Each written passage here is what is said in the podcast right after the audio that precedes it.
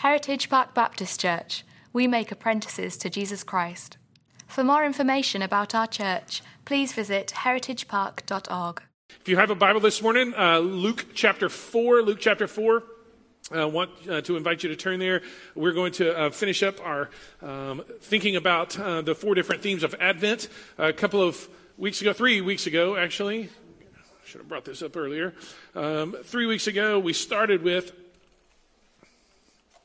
um, we started with um, the candle of hope. And again, if you've never been around during this time, uh, we as a church family, we light these candles It's kind of, we light these candles. There we go. As these kind of visual cues uh, for us to remember these particular themes. And the theme of hope says um, we can endure what is real today because of something that is coming. We can stay true. We can stay loyal. We can stay faithful. We can continue to do the things that God wants us to do because of not the circumstances today, because of what's coming. That's hope. And then we um, lit the candle of peace. Peace is the, uh, not, not tranquility. Peace is uh, the reality of we are settled, um, connected to God and to the God who rules the universe. Um, and so it may be chaos around us, but we're connected to God. And because of that, through Jesus, uh, we have peace with Him. And then uh, last week, we lit the candle of joy. One more time, for those of you who weren't here, why is the candle of joy pink? The answer is, I don't know. I have no idea. Nobody really knows. I swear it's because they ran out of purple wax. I really do. I think that's the issue. However, that's the candle of joy. Um, and the candle, the, the candle, of joy reminds us last week from uh, the, the passage in Luke chapter 2, Simeon in his song, that God blessed him and then he was a blessing. But what, what happens in that cycle is uh, blessed to be a blessing runs through um, the little town called Joy. It, we are blessed, therefore we experience joy. And because we experience joy, it's so effusive that it pours out of us. We are a blessing. And then this week, um, to close out our Advent series, we light the candle of love.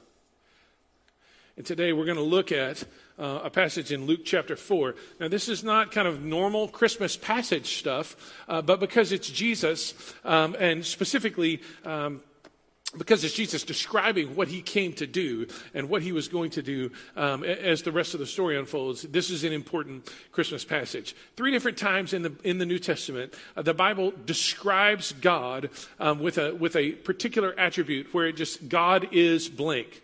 And so um, sometimes it's God is a something or God is like a something, but this in particular, God is blank. God is spirit, meaning there's he is um, he doesn't have a, a body that he's bound to. He's immaterial in that way and a powerful force as a result of that. Personality uh, empowered. Uh, God is light, 1 John chapter 1. Uh, and because he's light, in him there is no darkness at all. That meaning there's no imperfection, no problems, no little uh, glitches, uh, none of that. God is light. And then lastly, probably the most famous one, God is anybody?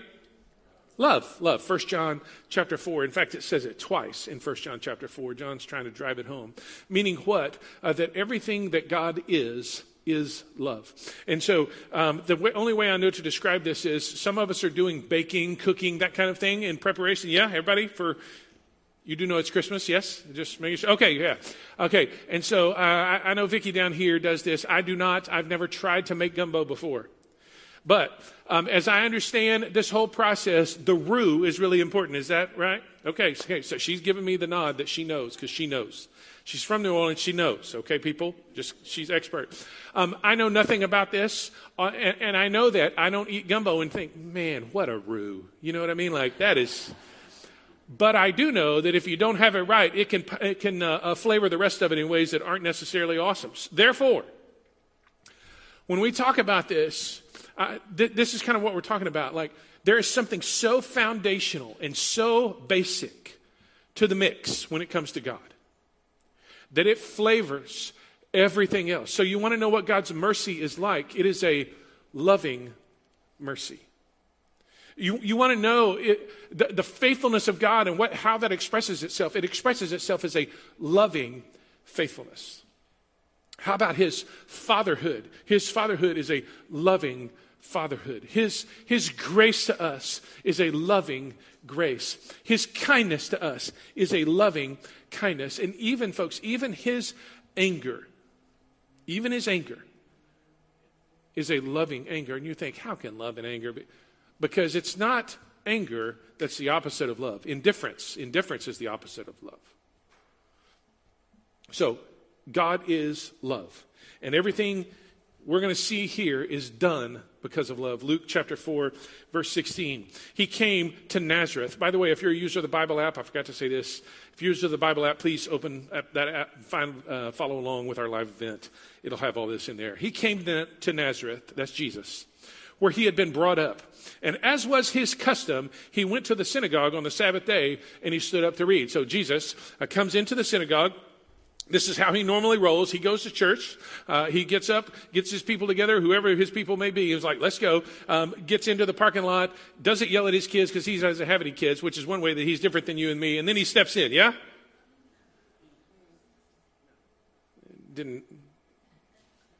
That didn't. Okay, I was just wondering. I didn't know. Jesus comes to church. And, and when he does, there's readings in this particular worship service, there's readings from the different parts of the Old Testament. Uh, and in, in this particular case, he stood up to read from the prophet Isaiah, verse 17. The scroll of the prophet Isaiah was given to him. He unrolled the scroll and found the place where it was written.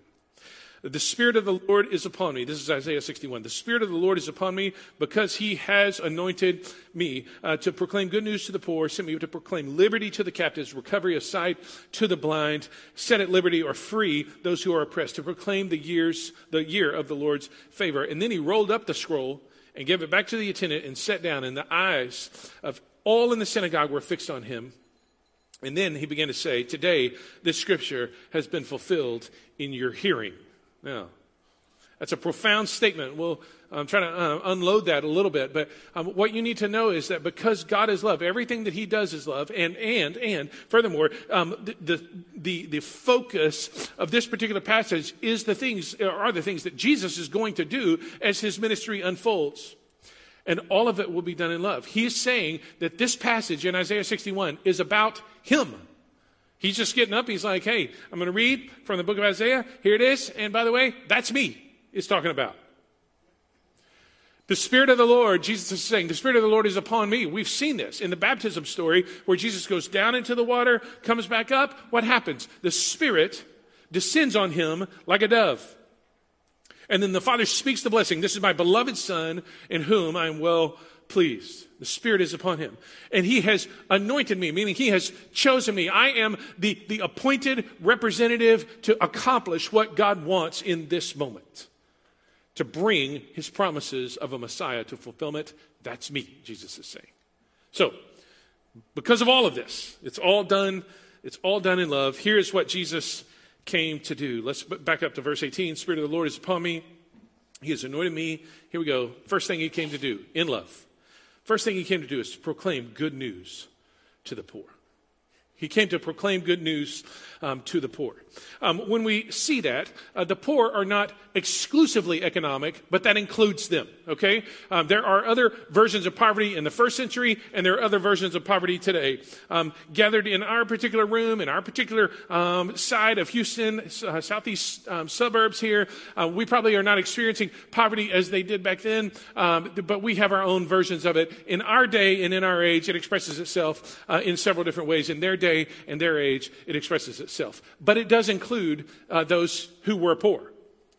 And, and there, it's not exclusively so, but, but it is um, a, a, part of that expression. Uh, people who couldn't necessarily own land or uh, they, they, would work for their wage, and then the, uh, the uh, employer would say, Hey, you know what? I'm a little short today, I'll pay you tomorrow.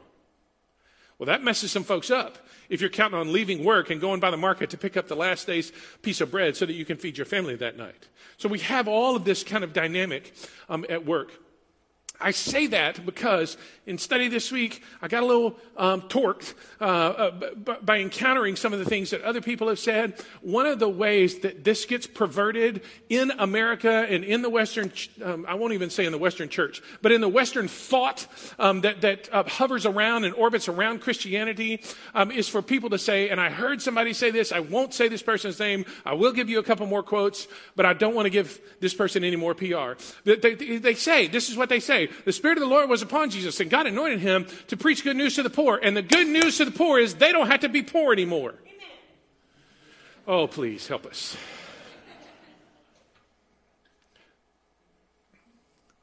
there are perversions of the good news that says God has grabbed somebody in economic poverty and brought them out. And I'll just read you a few from this same person. But Jesus was poor, someone argued. This is a direct quote. You're living in a dream world if you believe that. Have you ever been to a casino? Have you ever heard a gambler say, I'm putting all my money on those old, used clothes? They don't gamble for rags, yet the Bible says that Roman soldiers gamble for Jesus' clothes. His clothes must have been pretty nice.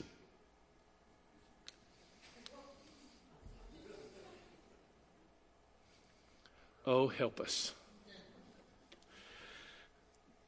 He also had a full time staff of 12 and a part time staff of 70.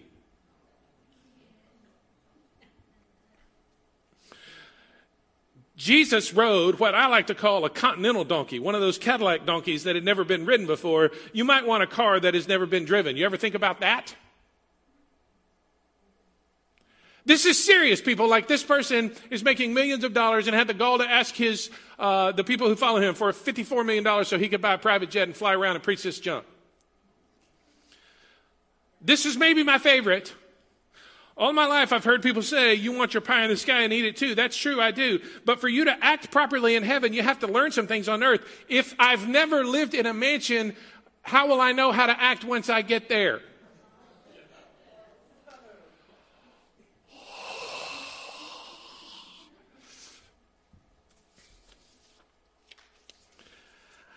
I do not have the Christmas spirit for this kind of junk, okay? I don't think we should either. Why? Because the good news that Jesus came to preach is that nobody gets overlooked. Not that he somehow will help you get ready to live in heaven in a mansion by giving you a mansion today. That's crap, all right? Let, us just be clear. His message is nobody gets overlooked. Those who normally get overlooked because they don't earn as much, because they aren't able to step into some places, because they aren't able to communicate or be a part of a, of a social structure that's a little broader um, than, than just a very, very, very small group. Listen, his message is nobody gets overlooked. Church family, there's nobody in our lives who's overlooked by Jesus. When he comes to proclaim good news, that's the news that he's proclaiming. There's not a single person who gets overlooked. Nobody. Nobody. They are not exclusively economic. And the good news to that whole group is that nobody gets overlooked. Um, we won't put the little graphic up, but last, last week we, we um, did a little thing where we talked about um, a, a culture of invitation. People who we as a church family are just regularly inviting people to church because nobody gets overlooked. And then maybe, just maybe, we get to share, uh, tell our story about how God has done good for us. And then maybe to share the gospel with them. Nobody gets overlooked. What if we lived that way? What if you specifically lived that way? What if your circumstance was prime for you to live that way? It's not as if the world out there um, is, is, is worse than it's ever been. Folks, it's always been bad out there. But Jesus said the fields are white unto harvest. And so please pray, not for a harvest, but what? For people to go out into the harvest and get it done. What if we live that way? God, help us not to let anyone in our lives be overlooked. He came to proclaim good news, and he did so out of love. Nobody gets overlooked. Uh, second phrase, the middle of verse 18 proclaim good news to the poor, that is, nobody's overlooked.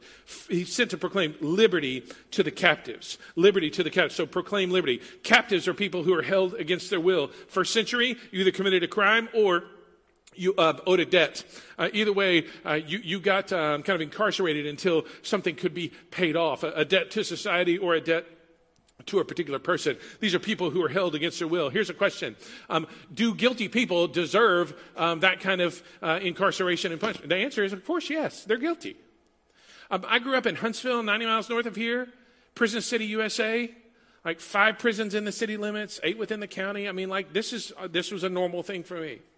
I've had the opportunity to be in prison, uh, to, to preach even a couple of times in those kind of environments. And really, I mean, people think, oh, well, there are people who are wrongly uh, jailed. That's true. But the fact that there are a couple who are wrongly jailed actually, uh, th- that exception proves the rule that everybody that you're talking to in that moment is guilty. And they know it. The good news, I mean, they would much rather get out. They're held against their will in some senses, but they deserve rightly to be there. The good news, Jesus said, is that the debt has been paid. For us spiritually, who, because of our sin and because of the choices that we made, because of the things that are true in our lives and the darkness that creeps in, for, for those of us to whom that applies, and it applies to everybody, Jesus speaks this word of good news the debt is paid. The debt is paid. You don't have to work it off. You don't have to pay, uh, spend your time and, and make sure that you do your time. His, the debt, the debt has been paid. This is the message that he gives. What are we talking about here? Spiritual liberty? Yes, absolutely. Yes, a freedom that comes when you and I can say stand before God and say, Thank you, God. Thank you, God, that out of your love for me, the good news is my debt is paid. Yes, Emotional liberty? Absolutely. Yes, all of those things are true. Here, here's what's also true, though. It assumes, in Jesus saying this, when he says, um, sent me to proclaim liberty to the captives. And then later he says, Today this scripture has been fulfilled in your hearing, meaning me. I'm, I'm doing the fulfilling. Jesus is saying what he's assuming there, and this is the assumption of the text, and frankly, it's the assumption of the whole book. What, he, what he's assuming there is there is no liberty, no true freedom apart from Jesus. There's a world out there that says uh, if you can live, if you can figure out how to live without restraint, that is true freedom. Number one, a life without restraint, there's no such thing. That's just a reality. But, but secondly, a, a life that is lived as pretending as if there's no restraint um, really is just anarchy and pain and bondage and, and disruption. And I'll just give you this example. We talked about cooking earlier. Um, you in your house, maybe it's kids or grandkids, um, as you're cooking, you could say, hey, the stove is hot. They could walk over and go, I'm living life without restraints. Let's see. And in that moment, what would they figure out? There is no such thing as life without constraints and restraints. Like, and furthermore, you, thou, and the rest of your life for that day would be disrupted because of what has happened. Right? And so it, it is not solely, it is not solely, uh, God, uh, you know, I can just do what I want to do eh, and, and live without the consequences. That is not freedom. Freedom is this. Um, freedom is uh, when we live, we have the opportunity to live a transformed life within God's directive wisdom. He looks at you and me and says, Hey, kids, the stove is hot. And the freedom comes not in touching it and experiencing it for yourself. The freedom comes in going, oh, okay, I probably don't want to burn myself. Two different passages I'll give you. You can write these down and go look them up later. Psalm 119, verse 44 and 45. Um, in, in the psalm, David pins and he says, Your precepts, your word to me is like a, it's like a big, wide open place. And the more I learn to live in your word, the more I get to experience this big, wide open place. People think, oh, well, God's just here to steal all my joy and take all this stuff and make sure that I just walk a very. No, no, no, no. It's, it, he gives us a wide open place. Jesus in John chapter 8 said it this way um, You will be my disciples if you abide in my word. So, you want to be a disciple, we're going to intake his word and let it stick inside of us.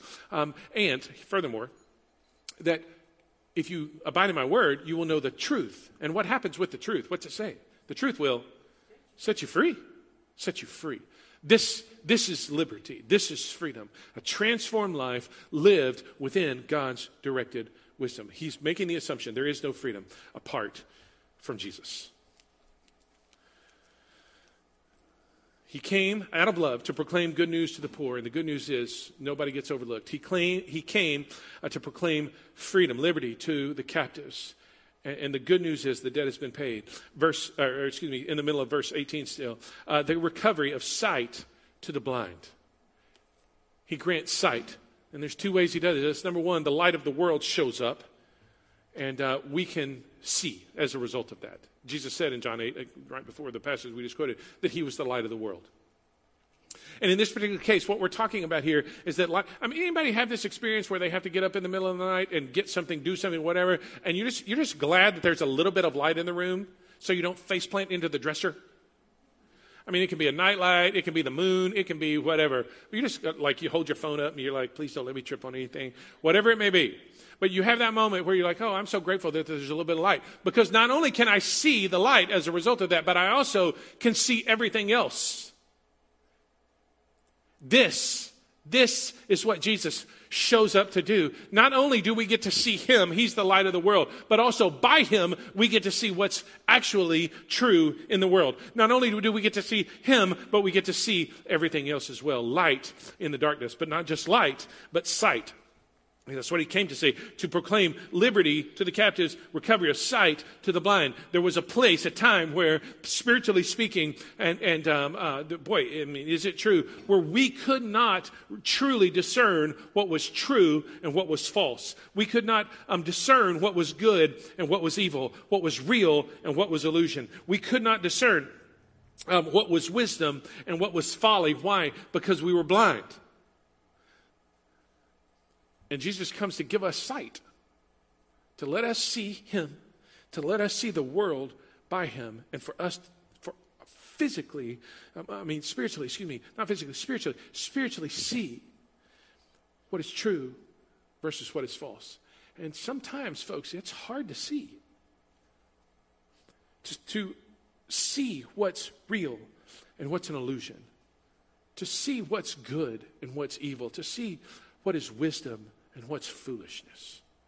He gives us light, yes, but he also gives us sight so that we can actually determine that's the case. The good news is it's not just uh, light, but it's also sight. And lastly, in verse 18, that last phrase there, to set at liberty, to free those who are oppressed. Now, far from being a captive, um, those who are oppressed have um, pressure, if you will, from the outside. There's an external force um, that is pressing on them, kind of keeping them in place. Um, uh, if you will, uh, uh, using them for their own good, and you are under its power. It is an exploitive, uh, exploitative kind of force that, that comes on us. And we see this in our world where there is darkness out there that um, is at work um, against the things that ought to be.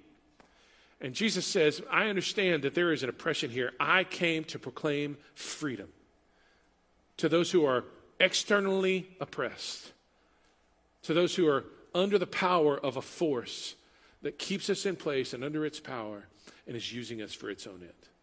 There are forces of darkness at work um, in our world, and Jesus came to proclaim freedom to that. What that means is out of his love, when he proclaims that freedom, um, you are not defined by or bound to patterns of thinking or acting, living. You're not bound to those things anymore. It, it may take a while for you to figure that out and for you to appropriate it in your life, but you're not bound to that anymore.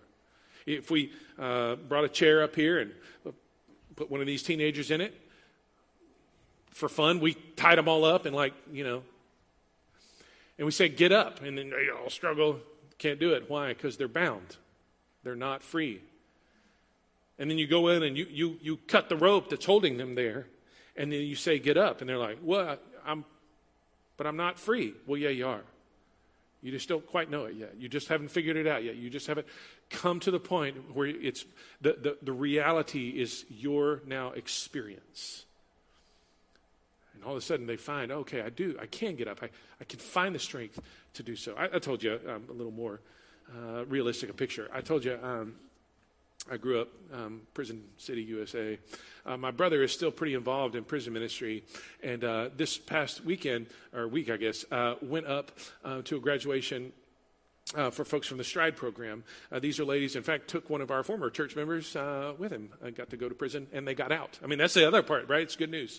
they go to this program. The Stride program is is prepping these folks for release because Travis is my brother has spent uh, multiple years in multiple uh, kind of avenues uh, to try to reduce recidivism, and um, uh, uh, the, p- part of the deal is they want to prepare them for what is coming so that they can appropriate their new freedom, so they can live in the freedom that they have and not come back. That's the whole point. become productive members of society and not rehash and return um, into the, the places where they currently find themselves. So they got to go to this graduation and celebrate uh, these women um, not only uh, taking these courses and readying themselves, but also just, man, releases right around the corner for them. What a cool thing. What a great picture of what Jesus has come to do to proclaim freedom. We're no longer bound to patterns of thinking um, or living. Uh, last phrase here in verse 19 to proclaim the year of the Lord's favor. To proclaim the year of the Lord's favor. God's motivating factor is his good and delightful love for us. It is his favor. That, you want to know why God's doing what he's doing? It's because of his good and delightful love for us. And you think, well, I thought he was doing it because I was so great. Well, you may be pretty great, but that's not why he's doing it. You may be terrible, but that's not why he's doing it. God's doing it because this is what delights God. It is free. And because it can't be earned, because it can't be warranted, because it can't be merited, what we can say is, on my best day, I didn't merit it. And on my worst day, I didn't merit it. It's all Him. It's all freely given to me. Therefore, when I'm doing great, I don't earn it and I don't have to um, uh, worry about keeping it up. And when I'm doing terrible, I don't earn it. And therefore, I don't have to worry about it going away.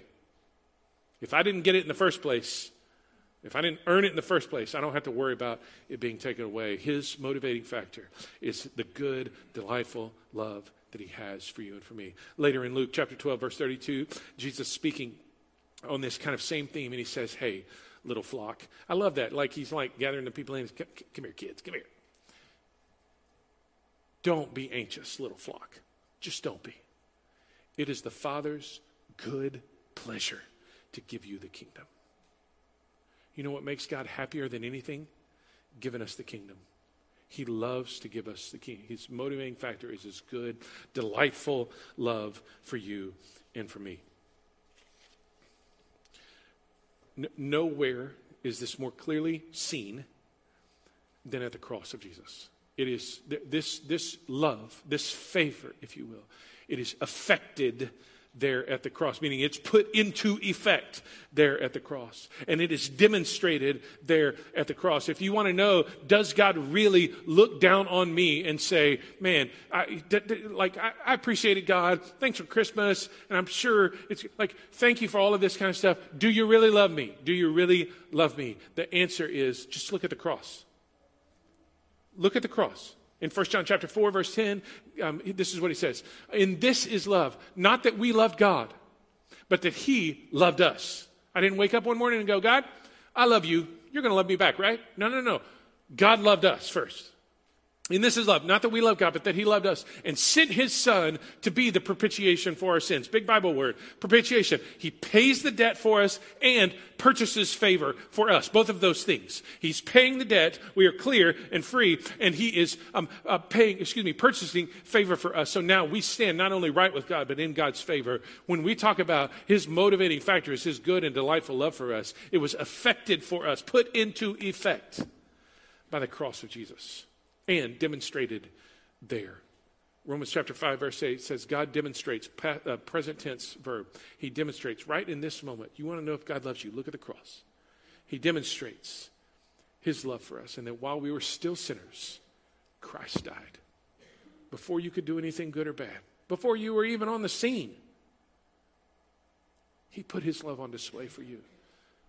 So that when you wonder, when the shame gets too heavy, when the darkness creeps in, when the thoughts kind of go awry and you're not sure what's going on, or when, when you have a bad moment, whatever it may be, you can say, Oh God, surely you don't love me in this moment right here. He says, Remember, just look at the cross. It was put into effect there, and it was put on display there. You ever wonder if Jesus, if God really does love you, just look at Jesus and what he has done for us um, on the cross. It is the ultimate expression of his love and his favor. And so his love sent Jesus to proclaim good news to the poor that nobody's overlooked, um, to uh, proclaim liberty to the captives, the debt is paid, to re- proclaim recovery of sight um, to the blind. Now you can genuinely um, see, to proclaim freedom to those who are oppressed, um, and to proclaim the year of the Lord's favor And there's only two responses. That's it. You only get two responses. N- number one, you can reject him. This is what happened actually in the rest of uh, this passage in chapter 4, because this is Nazareth. That's Jesus' hometown. And so he's preaching, he does this thing. He's like, Today, this is fulfilled in your hearing. In other words, this scripture is about me, yo. And they're all like, Man, that's awesome. Hold up. Aren't you Joseph's kid? Don't we know you from down the street? Man, I remember, you know, like that kind of thing. And I would just say, it is true. Sometimes he gets rejected because of who he is. Most of the time, they just don't, people who do that for that reason, they don't understand him. They don't understand who he is and what he's genuinely offering. Sometimes it's because of him. My experience, both in my own life as well as in the life of ministry, my experience is most of the time it's because of you. he gets rejected because nobody likes being told that they're wrong. Nobody likes being told, nah, dude, you don't have that figured out, right? Nobody likes being told, hey, you're, you're poor, spiritually speaking. You're impoverished and you're not um, as awesome as you think you are. Nobody likes being told, hey, uh, you're a captive to your sin, and the reason why you can't not do what you do, even though you don't want to do it, is because you love all of that far more than you're giving yourself uh, permission to believe. And therefore, you need somebody to set you free from all that chaos. Nobody likes being told that. Nobody likes being told, man, you're blind and you can't really see what's going on. Oh, I can too. Nah, not really. Nope. Nobody likes being told. There are forces at work that are keeping you and in place and, and under their power and exploiting you. No, I'm my own person. I'm a full grown man. N- nobody likes being told God freely has love on you, not because you earned it. Oh, yeah, well, I mean, I may not be a first rounder, but for sure, like second rounder, right? Nobody likes being told that they're wrong. Sometimes they reject him because of him. They don't really understand. Most of the time, though, they reject him because of themselves. What the message and ministry of Jesus says about them. But what they find is if they really do, the other option is to receive him. If they really do receive him, Jesus is honest enough with us to say, yes, that's who you are, but it's not who I'm making you to be. I am transforming your life. And when you receive Him, you receive forgiveness. All the stuff that is in your life that is keeping you from God and keeping you separated not only from God but also others, all the stuff that's uh, toiling inside of you to, and doing its thing in order to promote darkness and to continue promoting darkness, He will forgive you and your debt will be paid and he will set you free. And you no longer have to live as if you're um, tied to a chair here and you're just like, I don't think I'm ever going to get anywhere. I guess I'll just hang on, hopefully, till heaven happens. He can set you free, and he wants to. He can bring you into a family. In our um, hyper connected world, we're more lonely than we've ever been. And so he's not just creating a new person through the gospel. He's creating a new people. And He's inviting you to be a part of that as well. And if you want purpose, He offers a life that lasts forever and is indestructible even by death forever. Forgiveness, freedom, a family to be a part of, and a, and a life that lasts forever. For anybody who receives Him, this is what He promises. If you're in the room today and you've never put your trust in Jesus, I want you to know that today can be the day that you have given, uh, that when you give your life to Him, that you can have these things. He will give you these things today. If you're watching online, you've never put your trust in Christ, today can be the day. And furthermore, church family, we have the opportunity to take this with us to the places where we get to go, to declare the love that God has for us. So I'm going to offer a prayer and we'll have a moment to respond and just kind of let this sink into us. And then uh, we will um, be dismissed here in just a couple of moments. But first, Let's pray. Uh, Father, what I hope for um, right now is that the things that have been said would indeed kind of sink down where they need to go, settle in on us. There are certainly um, uh, perversions, that's the right word, of the message and of your love. But God, what, what we hear from Jesus is an invitation to be transformed. And so I pray for every person here and every person who's watching online. Father, I ask that you would bring forgiveness and freedom, draw people into a family, give them a life that lasts forever. And Father, I, I pray that um, as you do the work by your Holy Spirit um, to bring this to bear on us wherever it needs to be brought to bear, um, that we would hear you whisper all along the way that you love us. You, oh, how you love us. Uh, thank you for Christmas, for the miracle of the Messiah coming and us getting to live with him today and forever.